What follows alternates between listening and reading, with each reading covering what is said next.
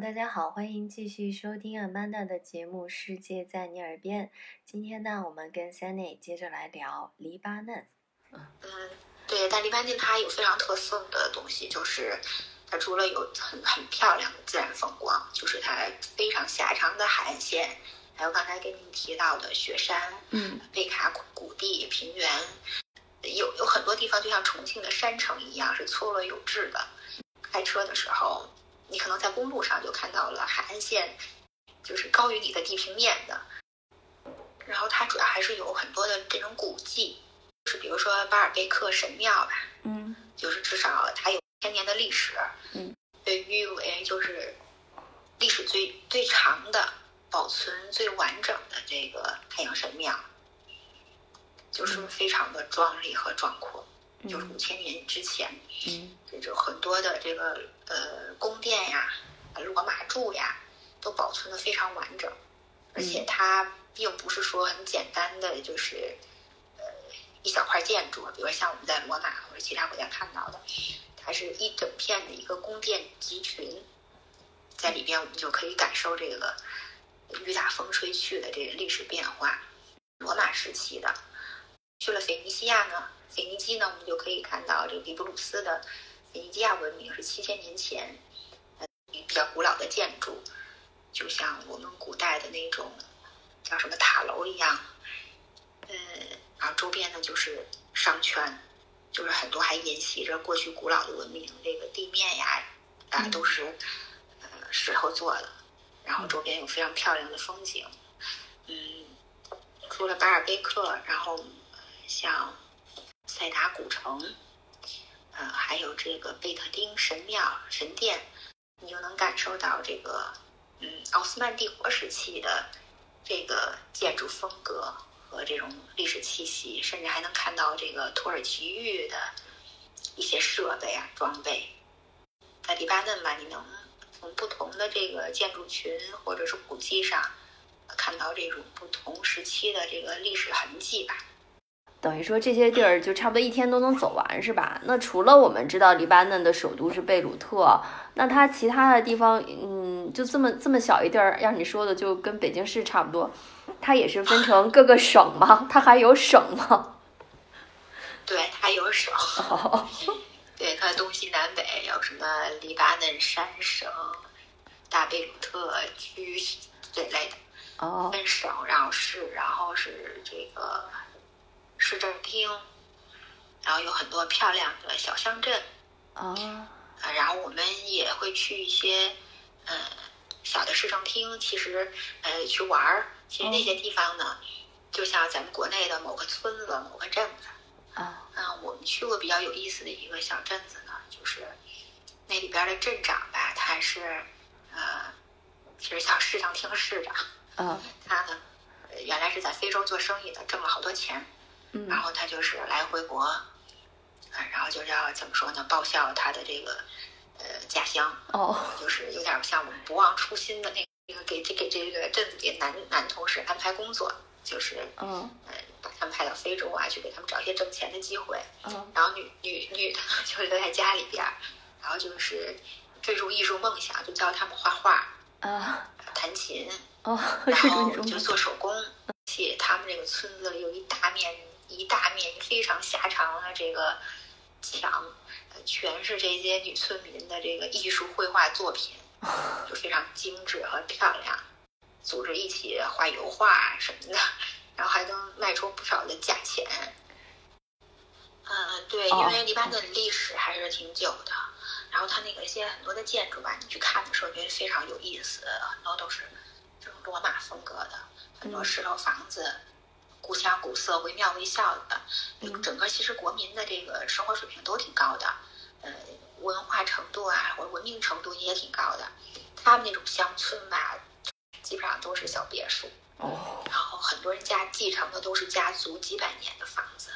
非常非常的结实和精致。嗯，呃，比如说黄色的墙面、粉色的这个屋顶，然后蓝色的百叶纱窗，就是很梦幻的。那外界人知道更多的就是首都贝鲁特。贝鲁特这个城市有什么特色没有？贝鲁特在自然上面呢，就是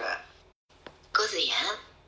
这个是很多人来贝鲁特都要打卡的地方。嗯它就是地中海边上的一个一个景致吧，就是在非常漂亮的海面上，有几尊自然的这个风蚀而成的这种像那个国内那种拱桥一样的大岩石，嗯，就矗立在这个海面上。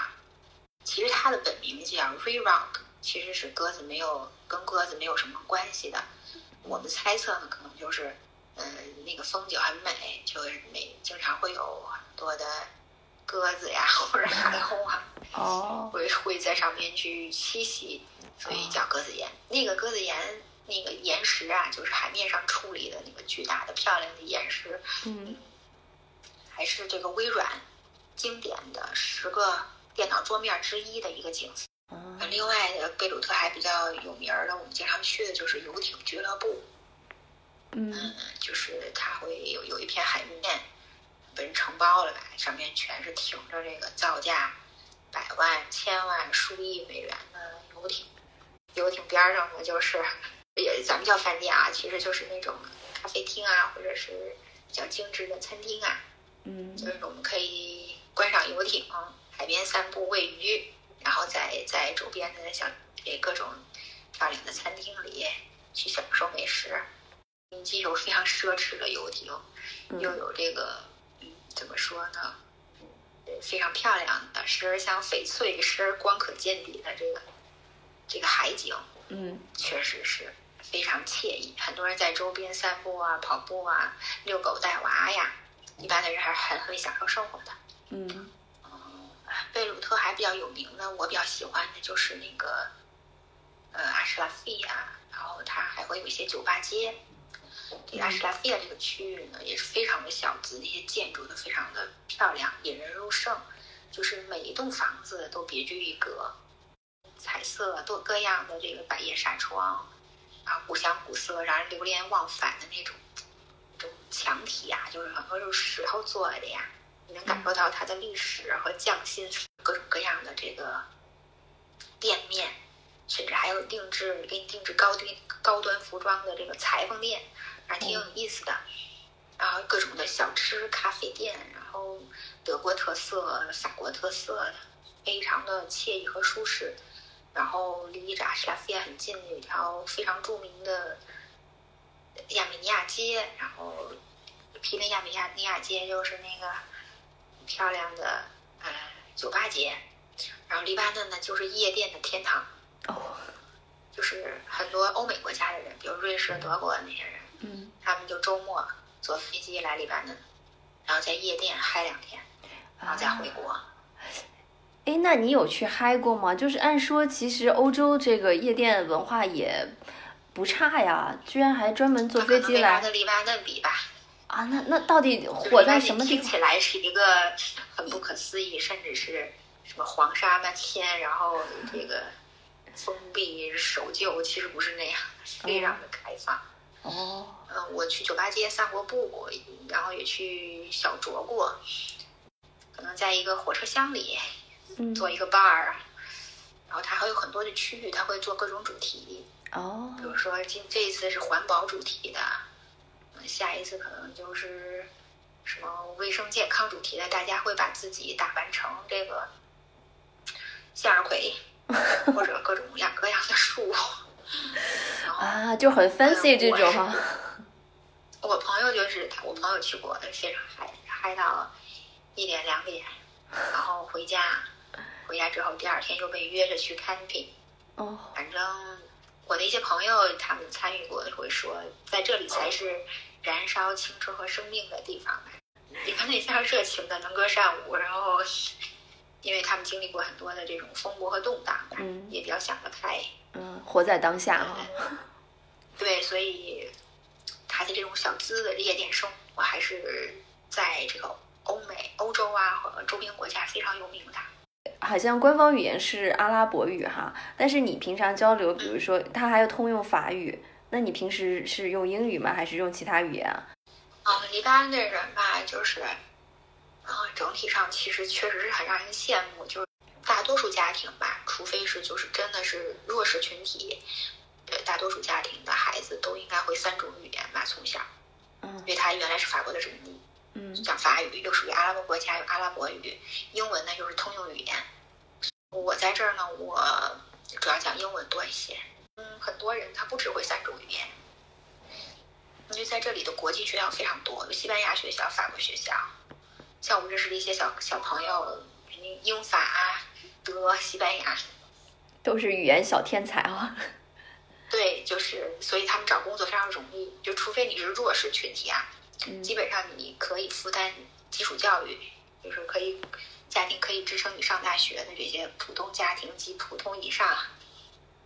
的孩子们都，我觉得在起跑线上都跑赢了。他们的语言优势让他们很容易在周边迪拜啊，或者是其他国家，就是大学毕业之后去做一个比较高端的管理呀、或者是酒店经营的这种人才。好，我们下期接着聊。